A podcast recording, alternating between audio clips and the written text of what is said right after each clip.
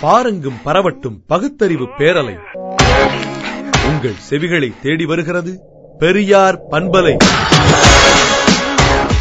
பதிமூன்று பதினொன்னு இரண்டாயிரத்து பதினாறு அன்று நடைபெற்ற உண்மை வாசகர் வட்டத்தில் சமூக நீதி காவலர் வி பி சிங் என்ற தலைப்பில் ஊடகவியலாளர் தோழர் கோவி லெனின் அவர்கள் ஆற்றிய உரை. பாகம் ஒன்று. அனைவருக்கும் ஞாயிறு வணக்கம். ஆமா ஞாயிற்றுக்கிழமை வணக்கம் சொல்றதுனாலே அது ஒரு முக்கியமானதுதான். இங்க தொடக்கத்தில் அவர்கள் பேசும்பொழுது குறிப்பிட்டு சொன்னார்கள். ஞாயிற்றுக்கிழமைனா பல வேலைகள் இருக்கும் எல்லாருக்கும். ஒரு ஓய்வு நாள் பெரும்பாலானவர்களுக்கு ஓய்வு நாள். அப்படி இருக்கும் பொழுது காலையில் கறி கடைக்கு போகணும். ம- மற்ற வேலைகள் பார்க்கணும். சில பேர் அன்னைக்கு தான் முடி வெட்டிக்க முடியும். எவ்வளோ முக்கிய தலைக்கு மேலே இருக்கிற வேலையெல்லாம் அன்னைக்கு தான் கவனிக்க முடியும். அப்படிங்கிற நேரத்தில் இந்த ஞாயிற்றுக்கிழமை இன்னொரு சிறப்பானது. நீங்கள் வர வழியெல்லாம் பார்த்துக்கிட்டே வந்தேன். அத்தனை மக்களும் பேங்க் வாசல்ல பெரிய கியூல நிக்கிறாங்க. எல்லா பேங்க்குமே திருப்பதி கோயில் மாதிரி இருக்கு. இப்ப நின்னா எப்ப வந்து தரிசனம் கிடைக்கும்? அந்த ரெண்டாயிரம் ரூபாய் நோட்டு தரிசனம் எத்தனை மணிக்கு கிடைக்கும் அப்படின்னு தெரியல. அப்படிப்பட்ட ஒரு நேரத்துல எல்லாருடைய பாக்கெட்லிக்கும் வேட்டு வைக்கப்பட்டிருக்கிற ஒரு நேரத்துல எல்லாருடைய மணி வேட்டு வைக்கப்பட்டிருக்கிற ஒரு நேரத்துல இத்தனை பேர் இந்த அரங்கத்தில் திரண்டிருக்கிறீர்கள் அப்படிங்கிறது தான் ரொம்ப ரொம்ப முக்கியமானது. அதுக்காக தான் இந்த ஞாயிறு வணக்கம்ங்கிறத அழுத்தி சொன்னேன். உண்மை வாசகர் வட்டம் உண்மையான வாசகர் வட்டம். நம்முடைய ஐயா ராஜேந்திரனாக இருக்கட்டும் திராவிடமணியாக இருக்கட்டும் எல்லோருமே ஒரு சில கருத்துக்களை சொல்லிட்டு அப்புறம் சிறப்புரையாற்றுவர் சொல்வாருங்கிறதுக்காக நாங்கள் சொல்லாமல் விட்டுட்டோம் வழிவிடுகிறேன் வழி விடுகிறேன் அப்படின்னாங்க. விபி சிங்கை பத்தி நீங்க எவ்வளவு நேரம் வேணாலும் பேசலாம். அவ்வளவு பேசிய பிறகும் அவரை பற்றி நான் பேசுவதற்கு நிறைய செய்திகள் இருக்கிறது. ஏனென்றால் அவருடைய தாக்கம் அப்படி. பதினோரே மாதங்கள் தான் அவர் இந்த நாட்டின் பிரதமராக இருந்தார். ஆனால் ஒரு நூற்றாண்டில் அல்லது ஒரு ஆயிரம் ஆண்டில் நடக்க முடியாத ஒரு மாற்றத்தை நிகழ்த்தி காட்டியவர் விபி சிங். அதனால அவரை பத்தி எவ்வளவு வேணாலும் பேசலாம். இந்த இன்னைக்கு இருக்கிற ஐநூறு ரூபாய் நோட்டு ஆயிரம் ரூபாய் நோட்டு வரைக்குமே அவருடைய தாக்கம் இருக்கிறது. அவர் இருந்திருந்தால் அவர் பிரதமராக இருந்திருந்தால் ஒரு எளிய மக்களை இப்படி வந்து கொண்டு போய் வரிசையிலே கால்கடுக்க நிறுத்தி வைத்து இரண்டாயிரம் ரூபாயை கொடுத்து அவன் சில்லறைக்கு போய் அலையக்கூடிய ஒரு அவல நிலையை நிச்சயமாக உருவாக்கி இருக்க மாட்டார். இந்த கருப்பு பணத்திற்கு காரணம் யாரோ அவர்களை நோக்கி சரியாக சட்டத்தை பாய்ச்சி நடவடிக்கை எடுத்திருப்பார். அதை அவர் செய்தும் இருக்கிறார். அப்படியே வரிசையா சொல்லிட்டே வரேன். ஏன்னா விபி சிங்கை பத்தி சொல்லும் பொழுது அவர் இப்ப பிறந்தாரு ராஜவம்சத்துல பிறந்தாரு அப்படின்னு சொல்வதெல்லாம் தனி. அது ஒரு வாழ்க்கை வரலாறா போயிடும். அவருடைய வாழ்க்கை வரலாறு என்று நமக்கு தேவையில்லை. அவருடைய வாழ்க்கையிலிருந்து இன்றைக்கு நமக்கு என்ன தேவை அப்படிங்கறதா இங்க முக்கியம். இன்று வரை அவருடைய அரசியல் செயல்பாடுகள் இந்த மக்களுக்கு எந்த அளவுக்கு பயன்தந்து கொண்டிருக்கிறது? ஒரு இக்கட்டான நேரத்தில் அவருடைய அரசியல் அணுகுமுறை எந்த அளவுக்கு மக்களை காப்பாற்றக்கூடிய ஆயுதமாக இருக்கிறது அப்படிங்கறதா நான் இந்த நிகழ்ச்சியில சொல்லணும் அப்படின்னு நினைக்கிறேன். விபி சிங் அவர்கள் இந்திரா காந்தியுடைய ஆட்சியில் அவர் பிரதமராக இருந்த பொழுது வர்த்தகத்துறை அமைச்சராக இருந்தவர் அதற்கு துணை அமைச்சராக இருந்தவர் அதன் பிறகு இணை அமைச்சராக ஆனவர். அந்த காலகட்டத்தில் தான் முதன் முதலில் அவர் துணை அமைச்சராக ஆன அந்த சமயத்தில் தான் நாட்டிலே நெருக்கடி நிலை என்கின்ற ஒரு எமர்ஜென்சி கொடுமை ஏற்படுகிறது. எமர்ஜென்சி கொடுமையை பத்தி நம்ம சொல்ல வேண்டியதில்லை. அதுவும் கொல்லந்தெருவில் ஊசி விற்பது போல திராவிடர் கழகத்திட்ட வந்து எமர்ஜென்சி கொடுமையை பத்தி சொல்ல வேண்டிய ஒரு தேவை கிடையாது. ஏனென்றால் திராவிடர் கழக தலைவர் ஆசிரியர் உள்ளிட்ட பல பேர் அந்த எமர்ஜென்சி கொடுமைக்கு நேரடியாக ஆளானவர்கள். ஒருமுறை ஆசிரியரிடம் பேசிக் கொண்டிருக்கும் பொழுது அவர் தன் இந்த நெற்றி பகுதியில் இருக்கக்கூடிய தழும்பை காட்டினார். எத்தனை பேரிடம் அப்படி அவர் சொல்லியிருப்பார் என்று தெரியாது. அந்த சிறைக்குள்ளே எப்படி தங்களை சித்திரவதைப்படுத்தினார்கள் அப்படிங்கறத அவர் ரொம்ப விவரிக்கும் பொழுது ரொம்ப தழும்பிட்டார். எனவே அப்படிப்பட்ட அந்த எமர்ஜென்சி கொடுமையில அப்ப இருந்த சாதாரண மக்கள்கிட்ட கேட்டீங்கன்னா ரெண்டு மூணு விஷயம் சொல்லுவாங்க. எமர்ஜென்சி இருந்தப்ப ட்ரெயின்லாம் ஒழுங்கான நேரத்துக்கு வருங்க. இது வந்து பொதுவா சொல்றது. ரயில் பஸ் எல்லாம் ஒழுங்கான நேரத்துக்கு வரும். அடுத்தது அரசு ஊழியர்கள்லாம் வந்து கரெக்டா வேலைக்கு வந்துருவான். ஒருத்தனும் வந்து லேட் பண்ண மாட்டான். எல்லாருமே ஒன்பதரை மணினா ஒன்பது இருபத்தஞ்சுக்கெல்லாம் வந்து டேபிள்ல உட்காந்துருவான் இதெல்லாம் ஒரு இன்னொரு பக்கமாக. அதாவது எமர்ஜென்சி காலத்தில் நடந்த நல்ல விஷயமாக சொல்லுவாங்க அதைவிட முக்கியமாக மக்கள் அப்பொழுது சொன்னது பொருட்கள் எல்லாம் வந்து நியாயமான விலையில கிடைச்சது. எமர்ஜென்சியில யாராலையும் கள்ள மார்க்கெட்ல பொருளை விற்க முடியல பதுக்கி வைக்க முடியல பதுக்கி வைச்ச பொருள்கள் மேல உடனடி நடவடிக்கை எடுக்கப்பட்டது. எந்த ஒரு கடைக்கு போனாலும் அது என்ன நியாய விலையோ அந்த நியாய விலையில பொருட்களை வாங்க முடிஞ்சது. அப்படிங்கறது எமர்ஜென்சி பீரியட்ல சாதாரண மக்கள் அதாவது இந்த சிறை கொடுமைக்கு அரசியல் பழிவாங்கல் நடவடிக்கைகளுக்கு ஆளாகாத சாதாரண மக்கள் சொன்ன மிக மிக முக்கியமான அம்சம் விலைவாசி கட்டுக்குள் இருந்தது. பதுக்கல் இல்லை கள்ள மார்க்கெட் இல்லை என்று. அந்த சாதாரண மக்களுக்கு அந்த எமர்ஜென்சி கொடுமை காலத்திலும் உதவக்கூடிய நடவடிக்கையை எடுத்தவர்தான் விபிசி அவர்தான் வர்த்தகத்துறை அமைச்சர். அவர்தான் அந்த நடவடிக்கையை மேற்கொள்கிறார். அதற்கான சூழல் எமர்ஜென்சி காலத்தில் இருக்கிறது என்கின்ற பொழுது இதனை பயன்படுத்தி சாதாரண மக்களுக்கு என்ன செய்ய முடியும்? அரசியல் பழிவாங்கல் நடவடிக்கையில் அங்கே ஜெயபிரகாஷ் நாராயணனிலிருந்து பலரும் சிறை சிறை வைக்கப்படுகிறார்கள் சித்திரவதைப்படுத்தப்படுகிறார்கள். இங்கே ஆசிரியர் அவர்களிடமிருந்து தளபதி மு ஸ்டாலின் வரை பல பேர் ஆற்காடு வீராசாமி முரசொலி மாறன் டி ஆர் பாலு உள்ளிட்ட திராவிட முன்னேற்ற கழகத்தினர் மார்க்சிஸ்ட் கட்சியை சேர்ந்தவர்கள் இன்று பல பேர் சிறை கொடுமை அனுபவிக்கிறார்கள். இது அரசியல் பக்கத்தின் அரசியலின் ஒரு பக்கம். ஆனால் சாதாரண மக்களுக்கு எமர்ஜென்சி மூலமாக அந்த ஒரு நியாய விலையில் ஒரு பொருளை கிடைக்க செய்த எளிய மனிதர்களை பற்றி சிந்தித்து சிந்தித்தவர் தான் பிபிசி எனவே அவருடைய ஒவ்வொரு செயல்பாடும் பாத்தீங்கன்னா இந்த மக்களுக்கு என்ன செய்யலாம்?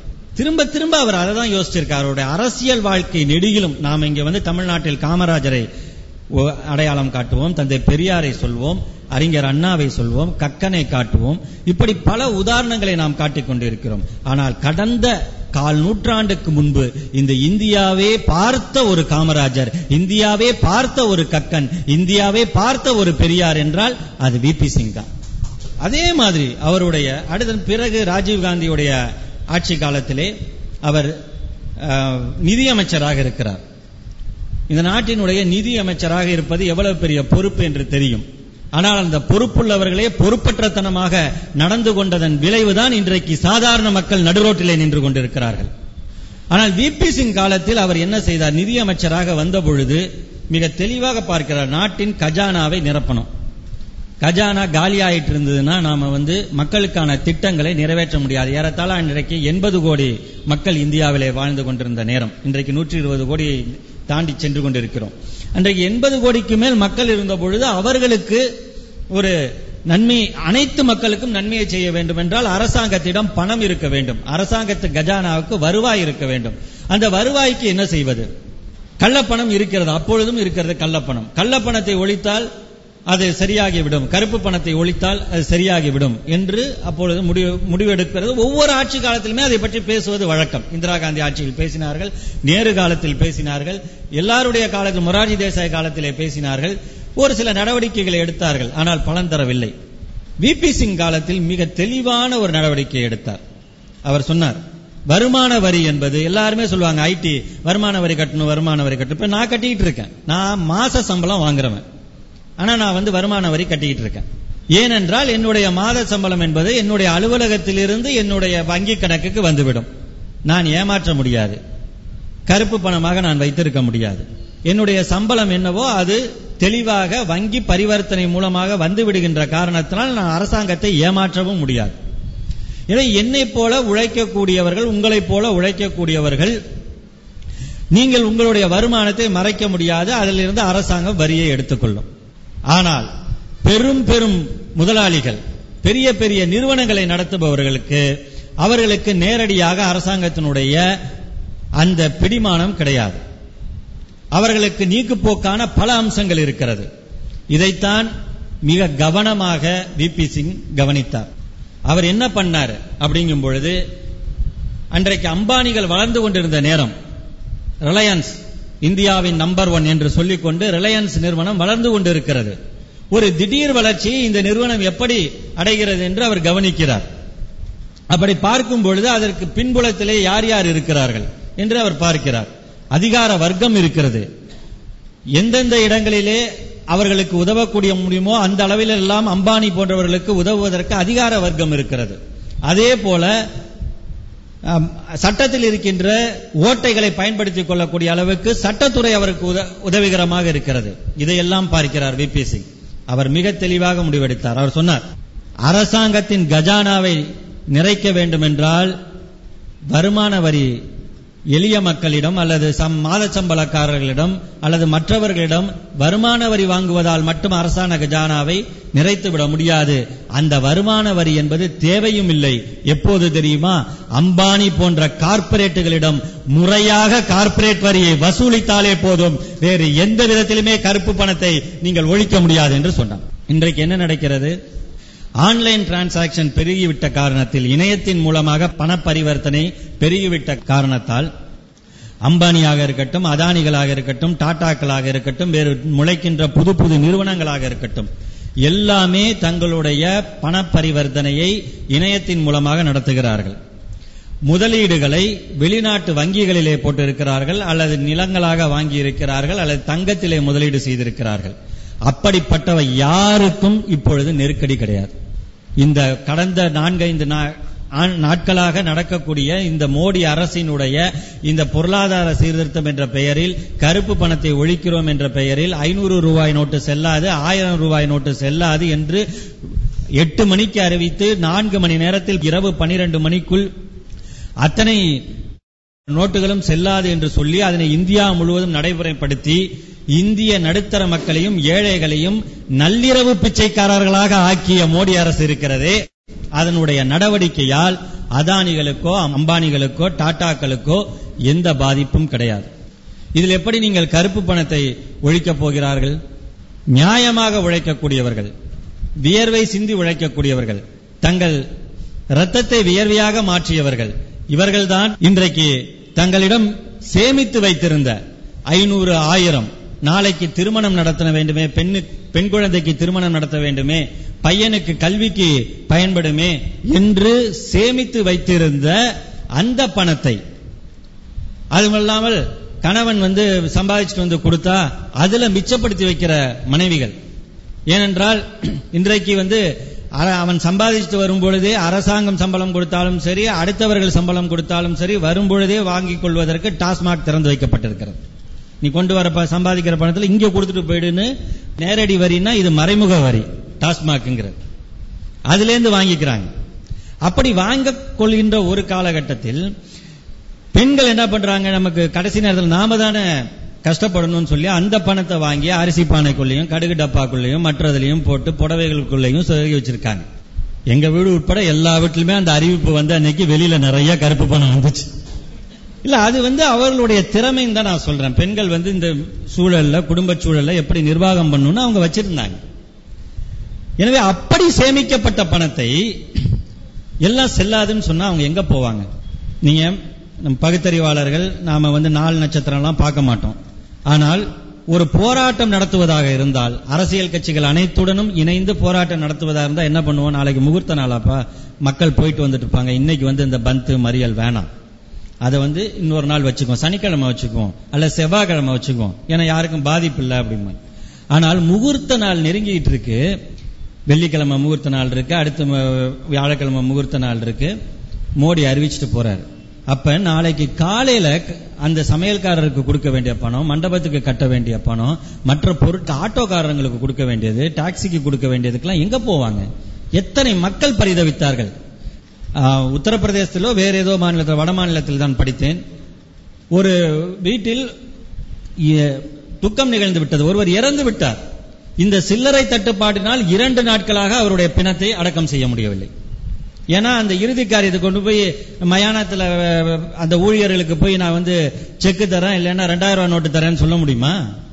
முடியாது. ஏடிஎம்ல கொடுத்து எடுத்துக்கன்னு சொல்ல முடியுமா? ஒண்ணுமே பண்ண முடியாது. அப்படிப்பட்ட ஒரு சூழலில் பழிவாங்கும் நடவடிக்கை அனைத்துமே மக்கள் மேல. கார்ப்பரேட் கள்ளப்பணத்தை வந்து நடவடிக்கை எடுறானா கடுகு டப்பால இருக்கிற பணத்து மேல நடவடிக்கை எடுத்துட்டு ஒரு அரசாங்கம் செயல்பட்டு கொண்டிருக்கிறது. அதை வந்து ஏதோ அதிரடி புரட்சி பொருளாதார புரட்சி என்று சொல்லிக் கொண்டிருக்கிறார்கள். ஆனால் விபி சிங் மிக தெளிவாக குறிவைத்து நடவடிக்கை எடுத்தார். அம்பானி நிறுவனத்தின் மீது நடவடிக்கை எடுத்தார். ரெய்டு நடத்தினார். அம்பானி உள்ளிட்ட பல நிறுவனங்கள் மீது ரெய்டு நடத்தினார். கிர்லோஸ்கர் அதாவது டிராக்டர்ல இருந்து பல இதை உற்பத்தி செய்யக்கூடிய ஒரு பெரிய முதலாளி அன்றைக்கு இருந்தவர். ஆயிரத்தி தொள்ளாயிரத்தி எண்பதுகளிலும் தொண்ணூறுகளிலும் இந்தியாவின் முக்கிய ஒரு முதலாளியாக இருந்தவர் கிர்லோஸ்கர். அந்த கிர்லோஸ்கரை நட- நிறுவனத்தின் மீது நடவடிக்கை எடுத்தது மட்டுமல்ல கிர்லோஸ்கரையே கைது செய்து கைவிலங்கிட்டு அழைத்து சென்ற துணிச்சல் வி. பி. சிங் அரசு அவருடைய நிதியமைச்சராக இருந்தபோது மட்டும்தான் நடந்தது. ஒரு நிதியமைச்சரா அவர் இவ்வளவு செஞ்சா விட்டு வச்சிருமா? இந்த அதிகார வர்க்கம் அல்லது பெரும் முதலாளிகள் வர்க்கம். அதனாலேயே என்ன பண்ணாங்க? பிரதமர் ரா- ராஜீவ் காந்திக்கு அப்ப நெருக்கடியை கொடுக்கறாங்க. அதனால வந்து இவரை வந்து நிதியமைச்சராக இவரை வச்சிருந்தீங்கன்னா நமக்கு சரிப்படாது. ஏனென்றால் பல எம்பிக்கள் வெற்றி பெறுவதே இந்த மாதிரி முதலாளிகளோட பணத்துல தான். இந்த ஆவடி தொகுதிகளில் சட்டமன்ற தேர்தலில் என்ன நடந்ததுன்னு உங்களுக்கு எல்லாருக்கும் தெரியும். கையும் களவுமாக பிடிபட்டது பணம். யார் கொடுத்த பணம்? கையும் களவுமாக பிடிபட்டது என்பதை எங்களுடைய நக்கீரன் பத்திரிகை அட்டையிலும் போட்டிருந்தோம். ஆனால் தேர்தல் முடிவு என்ன ஆயிற்று? யார் அப்படி பணம் கொடுத்தார்களோ அவர்களே வெற்றி பெற்று அமைச்சரும் ஆகிவிட்டார்கள். இதுதான் ஆவடியோட நிலைமை. எங்க பார்த்தாலும் ஏனென்றால் பெரு முதலாளிகள் அவர்களே இப்பொழுது போட்டியிடுகின்ற நிலைமைக்கு வந்து விட்டார்கள். ஒரு கட்டத்தில் அவர்கள் பின்னால் இருந்து இயக்கிக் கொண்டிருந்தார்கள். இன்றைக்கு அவர்களே போட்டியிடக்கூடிய சூழ்நிலை வந்து